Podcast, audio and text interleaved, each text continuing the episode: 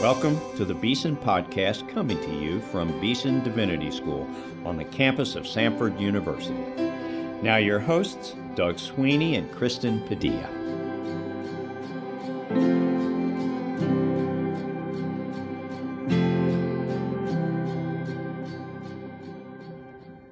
Welcome to the Beeson Podcast. I'm your host, Doug Sweeney, here with my co host, Kristen Padilla. This week, on February 9 to be precise, Beeson Divinity School will celebrate its 35th anniversary. On February 9, 1988, the Samford Board of Trustees voted to establish the Samford School of Divinity. One year later, the name changed to Beeson Divinity School. In April 1988, Samford President Tom Corts invited Timothy George to serve as the school's founding dean. Anniversaries like this provide an occasion to reflect upon and celebrate the past and ask God for His grace for the future. We praise God for His faithfulness to Beeson Divinity School. We'll mark our anniversary in several ways this year, and we look forward to sharing more details with you soon. Here's how you can help.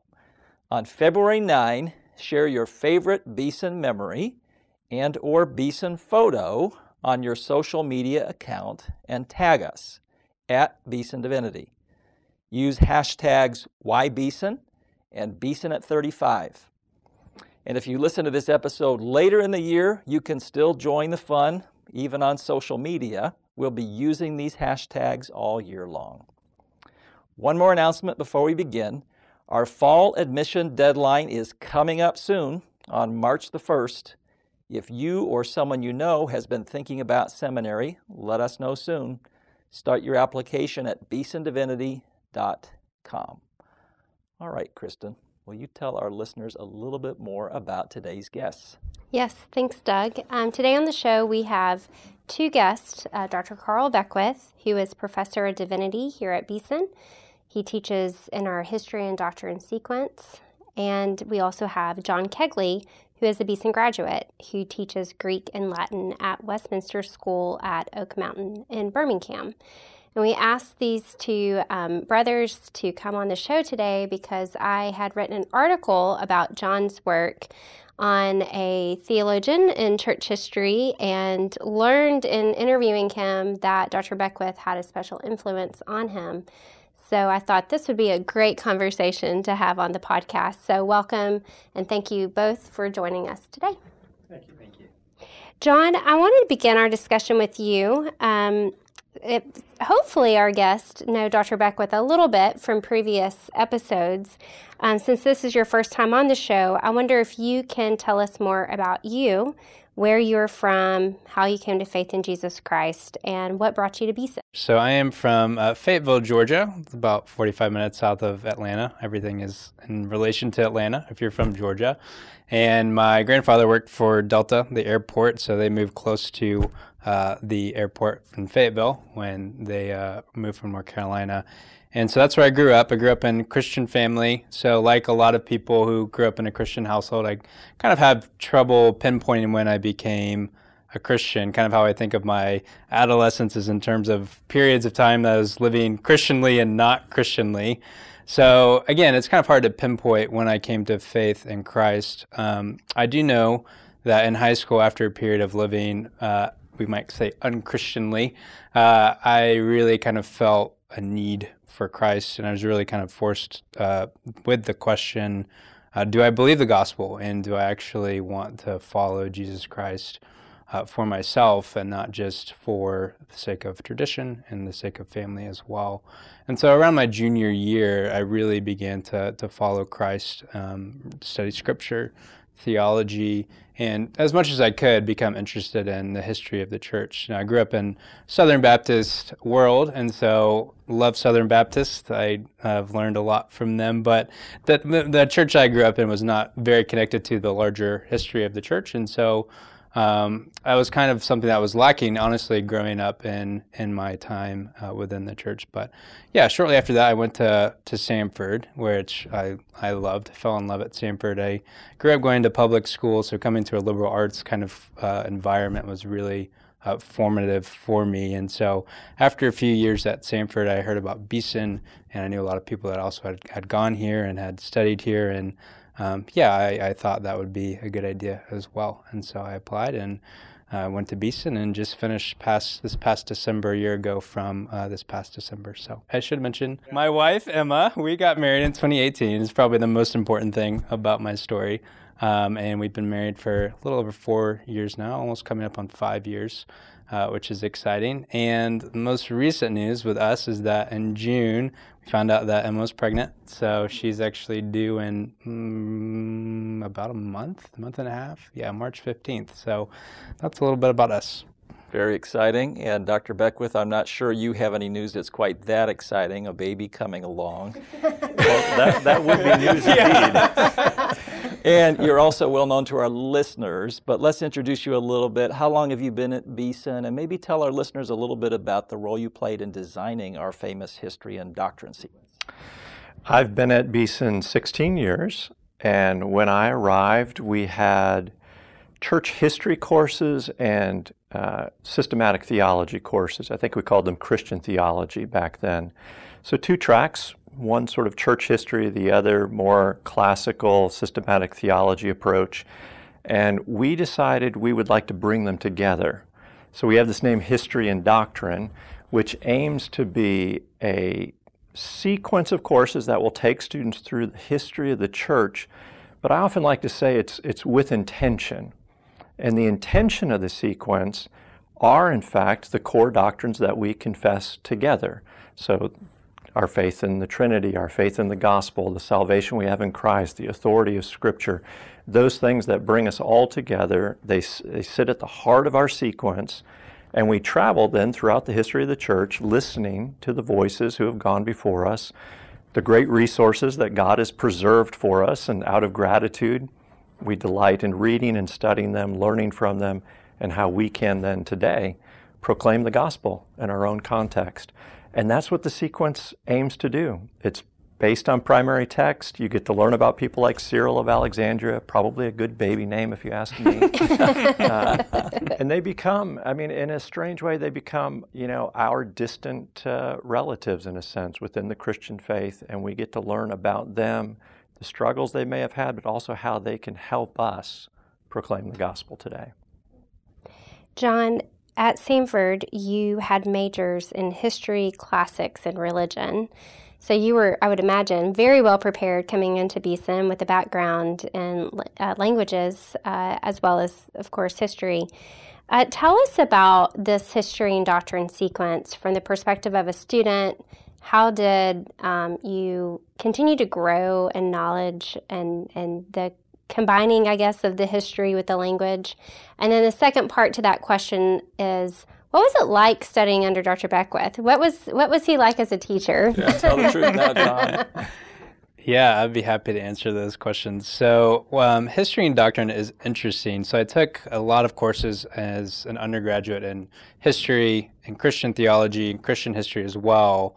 But I'd never taken courses quite like the history and doctrine courses that really did pair theology and history together. And so, um, what was unique to me about the whole history and doctrine sequence was really reading primary texts and not just reading, you know, the summative kind of statements that we believe, whether the Nicene Creed or the Creed of, from Chalcedon or so on and so forth, but actually getting into the minds of the people who were thinking about these things and actually reflecting on uh, these doctrines and not just getting into their minds, but seeing how uh, they use scripture to actually get to these uh, systematic conclusions. And so that was a very unique experience for me within history and doctrine.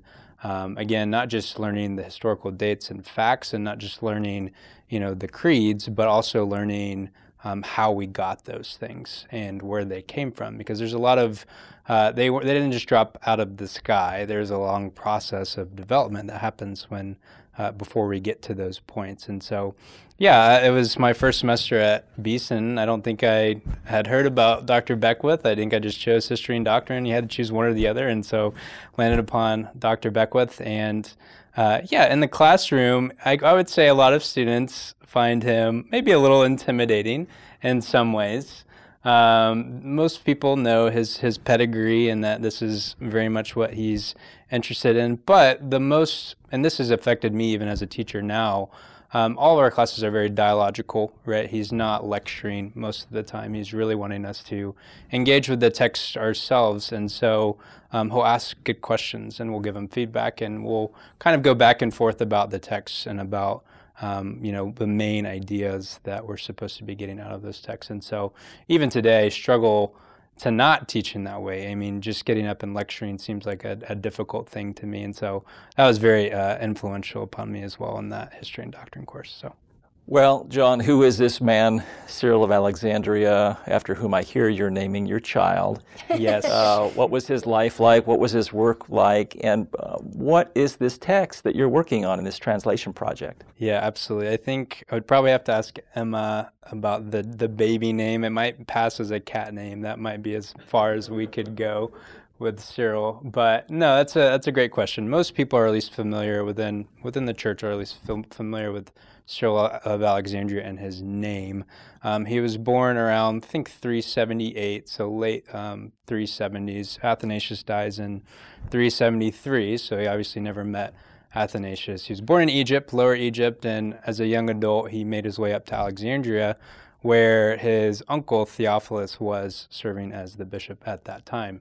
And so, from an early age, Cyril was very much within the Alexandrian church, very much within the Alexandrian uh, tradition of theology. And so, again, from a very young age, he was probably working with his uncle, probably, uh, perhaps even studying with Didymus the Blind, who was still uh, around at that time. And eventually, we we hear about him accompanying his uncle to uh, a synod, which ended up uh, deposing John Chrysostom and eventually, Cyril kind of rises through the ranks. His uncle dies. He's no longer the, the archbishop there in Alexandria.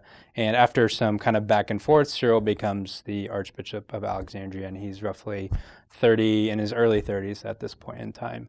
Um, Cyril has a very kind of tumultuous start, you might say, to his career as an archbishop. His uncle Theophilus uh, was really hard on uh, paganism, just stamping out paganism within Alexandria. Um, and he was known for that. And the relationship between Christians and Jews and Christians and, and pagans during this time uh, was very tense in Alexandria. Christians have kind of been on the rise for a while since the late 380s within society. And so Cyril is really in a, in a tough spot because he's not only having to navigate these ecclesial issues, but also the relationships with the Jews and uh, the pagans within Alexandria. So early on in his career, uh, there's a couple of different incidents where, um, on the one hand, Jews are um, being expelled from Alexandria and whether or not Cyril is directly involved in these things is is debated. Uh, but um, also, the the murder of Hypatia, a famous Neoplatonic philosopher, happens while Cyril begins his career, several a few years after he begins. So. He has a struggle, he starts a struggle, and he's young. He's still figuring out what he's doing, so we need to show him some some sympathy and some grace. But he's no, by no means, the perfect Christian um, which is something I think is important to to remember. Um, but after those two things kind of subside and things get a little bit better with the relations between Christians and Jews and Christians and uh, the Neoplatonists in Alexandria, he begins to write a little bit more. And so, one of the works that I really am focused on is his Dialogues on the Trinity, which he writes sometime between probably 416 and 428. Um, and I'm interested in this work because quite frankly, a lot of people, when they think of Cyril, think about him as a Christological thinker, and for good reason. In 428, there's the affair with Nestorius breaks out. Cyril is very much engaged with that. He pr- produces a lot of work and a lot of writings related to uh, the Nestorian controversy, which become kind of the bedrock for, for Chalcedon, what we believe about Christology. And so, because of that, most people, most scholars have really focused on that period of his life from 428 onwards. But um, not many have focused on his earlier works, such as the dialogues on the Trinity. And so this work attracted me. It hasn't been translated, so that was an appeal to me. I have a pretty strong Greek background, and so I really just enjoy, I really do enjoy Greek, and so that was an appeal to me. And also, I really wanted to see how Cyril, who again is within this kind of Athanasian tradition, but also more broadly, just this tradition of reflection on the Trinity, which is um, for Nicaea or pro Nicene, and how Cyril, on the one hand, is not only pro Nicene as a Trinitarian thinker, but how that theology, his Trinitarian theology, really informs what he thinks about uh, the person of Christ and Christology. And so I think as modern people, it's really easy to approach Cyril and really just the fathers in general and want to think about okay, what did they think about this X, Christology, or what did they think about Trinity, or what did they think about whatever it is, the sacraments, when for them it's all an integrated whole. You know, when Cyril was writing on Trinity, he, his main topic may have been Trinity, but he's never he's never doing Trinitarian theology, just Trinitarian theology. He always is thinking about these other things as well. And so that's something that really attracts me about him is that all of his theology, just like most of the fathers, is really integrated and it's all one vision of what it means to be a Christian. So yeah. I asked John what he thought about you as a professor, so now I'm going to ask you, Dr. Beckwith, about what it was like to teach John. Um, I remember you shared some words about John when you uh, announced that he was the History and Doctrine Award winner in chapel. I think it was your last semester. Mm-hmm. Um, and I also hear from John that you really encouraged him in this route to pursue uh, more work on Cyril and, and help translate some of this work. So, can you tell us from your vantage point what it was like to teach him and then to be part of this journey with him? I remember, if I have this right, correct me, John, but I remember that first semester of history and doctrine, and it was John and another student, Dallas Knight, right here in the front row. So where I'm standing lecturing, there they are, and they. I don't think they ever left those spots, right? Uh, I, I, think I probably had you for the first two courses in history and doctrine, um, and then I also had I had John in a lot of classes. We had we had uh, City of God, Augustine, Cappadocians. We did a reading course together, uh, mentor group. Uh, so I mean, I've I've I've seen enough of John, to be honest. uh, it's probably time for John to move on a little bit. But uh, John is, I mean, he's he's the student you want, right? Uh, I knew about his background. His, his, training at Samford is is outstanding, right? He, it's actually a little bit similar to my own background in history and classics, and he brought that into the classroom. And I I absolutely love John in the seminar setting uh, where you really, and it's not just John, it's the other students, where we have a little bit more time to kind of relax and just start thinking about some big topics that arise. Uh, and I, I think it really was, especially in that context, where I began to, to notice John's bringing a lot to the table here. It's not just these abilities with history, and, and his Greek has always been so impressive. Uh, he was outstanding in history and doctrine, but beginning to see John in a seminar context, our directed reading, where it's just one on one in my office, uh, that was outstanding. And of course, in the, in the mentor group. And I'll say this I'll say this about John, but also say this is what makes for uh, our best students at Beeson.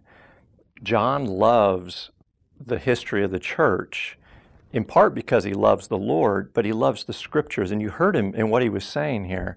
What interests him about Cyril is his reception of scripture. And I, and I, always, I always put it that way that why are we interested in church history of the church fathers? Because they were interested in Scripture and we're interested in Scripture. And so we want to know how are they clarifying and defending the Scriptures and how can we grow from that? That's John. That's what he's doing. And the fact that he's working on Cyril's dialogue, well, for starters, it really is impressive that he's working on a text that's not been translated into English. I suppose maybe French, maybe a few languages, but there's no English translation uh, of this. And working on Cyril as a Trinitarian theologian. And as he said, right, we, we begin to divide things. Oh, there's Christology, there's Trinitarian thought, there's exegesis. History and doctrine tries to overcome that. And the way that he was describing his project really is what we're aiming to do in the sequence where he sees, I mean, at the heart of this is who God is and what He's done for us. And that is what ties all of these things together. So for me, I mean, John is just a great person to have in class. Uh, I'm excited for what John has ahead of him. I'm excited. I told him I can't wait to assign this translation uh, in the classroom. Uh, it, uh, it's, it really is a delight what, uh, what he's been doing. John, in this article that Kristen wrote about you, you made a reference to the importance of the church. You, you think about the church, you think about serving the church, even when you're doing technical scholarship like a translation project. How does that all come together in your thinking? I mean, I love it. I want you to persuade our listeners A, that church people need to grow in their discipleship, which means growing in their knowledge of the Lord and the scriptures and church history and so on. But of course, B, I want our seminary people always to be doing everything we do in the service of the church. And it seems like you're a great guy to tee up to make this case for us. What, what do you have in your mind when you translate someone like one of the church fathers, Cyril, with respect to the church? Yeah, that's a great question. I think a lot of it is is personal, coming from a tradition that really didn't spend too much time uh, thinking about these things on a, on a deep level. And I don't want to speak for all uh, churches, but for me, it, I can't see theology as existing apart from the church. And again, that comes from the church fathers themselves. Theology was al- always in an ecclesial context. And so when Cyril was writing the dialogues on the Trinity, part of the people he has in mind are are Christians, and as he preaches uh, week after week, um, and he he understands Scripture and he exegetes Scripture, uh, the doctrine of the Trinity, if you want to say that, it, really is a, a result of that, of his daily interpretation of Scripture and his interaction with uh, with Scripture, and so. Honestly, um, yeah, to read Cyril, to translate Cyril for the church, um, is honestly for for most people, um, yeah, it's not something that I th- I see as an academic project. Honestly, I don't see it as a.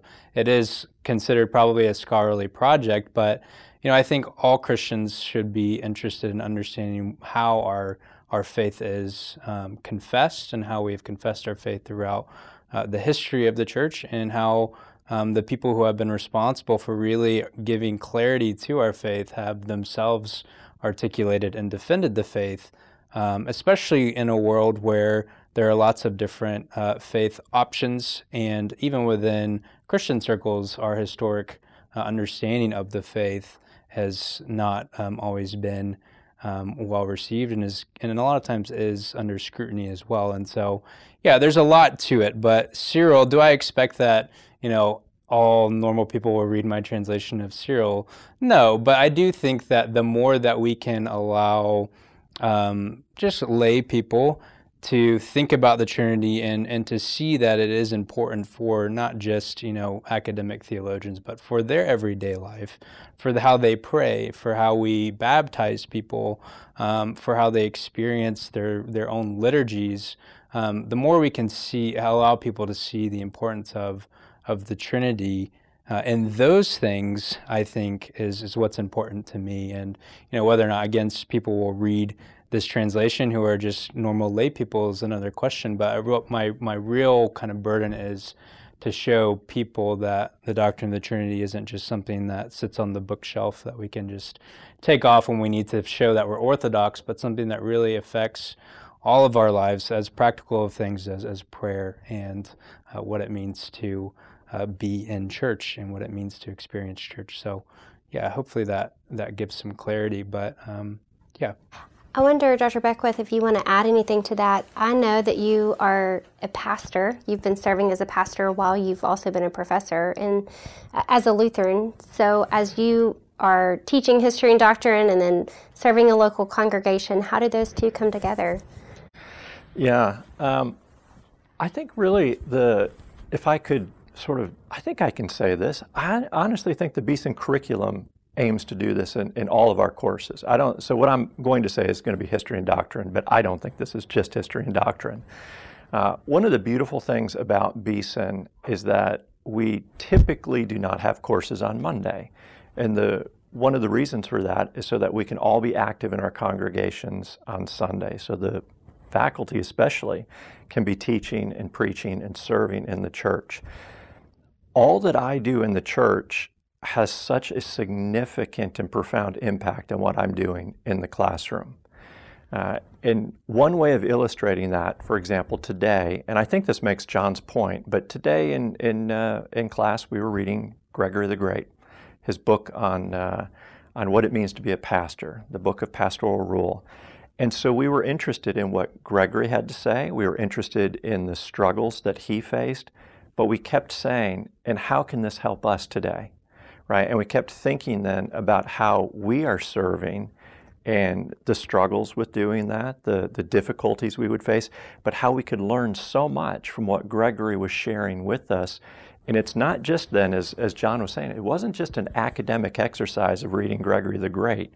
Uh, it was reading Gregory almost selfishly to say, how can we make this a part of what we're doing and learn from it?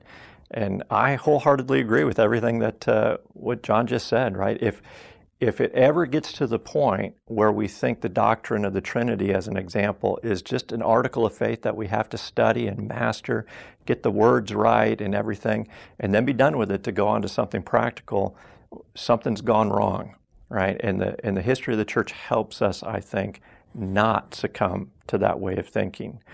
But it does require hard work and it requires a lot of effort to travel through these great witnesses that, again, I insist this is a gift from God. It's His history. He's preserved it for us. And in gratitude, we want to read as much of it as we can to see how we can better serve in the church today. All right, guys, we about time to wrap this up. But John, inquiring minds want to know where are you on this project? When we go to the store and buy a copy? You know, how you doing? Sure. Yeah, absolutely. So Cyril, the modern critical edition, is in three three volumes. There's seven dialogues. Um, the third volume, they're divided two, two, and three. So the third volume of the Modern Critical Edition has the fifth, sixth, and seventh volume in it. Seventh one being uh, the seventh dialogue being relatively short. I am still in the first edition of the three, so I'm in dialogue two out of seven right now. So I'm making headway. Cyril's Greek is uh, is very difficult. He's intentionally trying to write in, a, in an old Attic form, and he often push mushes words together, and he often makes up words just for fun. Um, so he tries to show off. So I, I am still a little ways away, but you know I try and do a little bit as much as I can every day and make progress in that way. So yeah, to be to be determined, but um, we still have a little little ways to go. Well, we always like to close out our shows by asking what the Lord has been teaching you or doing in your lives that would serve as a word of encouragement for our listeners. So I wonder if you can uh, share with us something that uh, has been meaningful to you lately. And so, Dr. Beckwith, how about you go first? Well, I mean, I'll say, to be honest, something like this, this conversation, it's so encouraging for all professors, right, to, to hear what students have gotten out of all the effort you've put into to the, your course preparation and your lecturing. Uh, and I'm just absolutely delighted and encouraged to uh, to listen to John, and it makes me excited to go right back into the classroom tomorrow morning. Uh, and I'll look at a, a, room full of people like John. They're eager to uh, to learn, and, and I love it, and I'm so thankful for it. Yeah, absolutely. So, um, yeah, this past year was not an easy year for both me and my wife, Emma. We had thought we'd be moving for PhD programs at the end of last spring. Things did not pan out in a great way for us, and so we quickly had to kind of reconfigure what life was going to look like here. Thankfully, uh, I got a great job now at Westminster, which is a super big blessing. But shortly after, we kind of knew that we'd be settled here for a little bit longer uh, we found out that we were, or Emma was having a baby. And so even just this whole process has really shown me um, that, you know, the Lord uh, is a giver of good gifts, and that might not always be what we expect or what we're hoping for, but um, He is at work and He has good purposes for His people, even though uh, sometimes that might take some time to, to work itself out. So, yeah, we are, I'm very much uh, thankful and excited that we were able to stay here for this season uh, as Emma is, is pregnant and we can have our community around us and our friends around us and, um, yeah, a, a soon to be life with us. So, uh, yeah, that's that's what I'm very thankful for and what the Lord has been doing with us. Thank you, friends. This has been a wonderful conversation. Listeners, you have been listening to Dr. Carl Beckwith, Professor of Divinity here at Beeson, and John's professor, and John Kegley. We're proud to say he is now one of our alumni. Uh, he is also a teacher of Greek and Latin at Westminster School at Oak Mountain here in Birmingham. Thanks to both of you for being with us today, and thank you, listeners, for tuning in. Goodbye for now.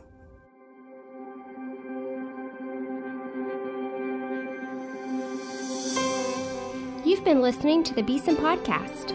Our theme music is written and performed by Advent Birmingham of the Cathedral Church of the Advent in Birmingham, Alabama. Our engineer is Rob Willis. Our announcer is Mike Pasquarello.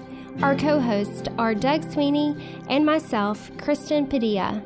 Please subscribe to the Beeson Podcast at beesondivinity.com slash podcast or on iTunes.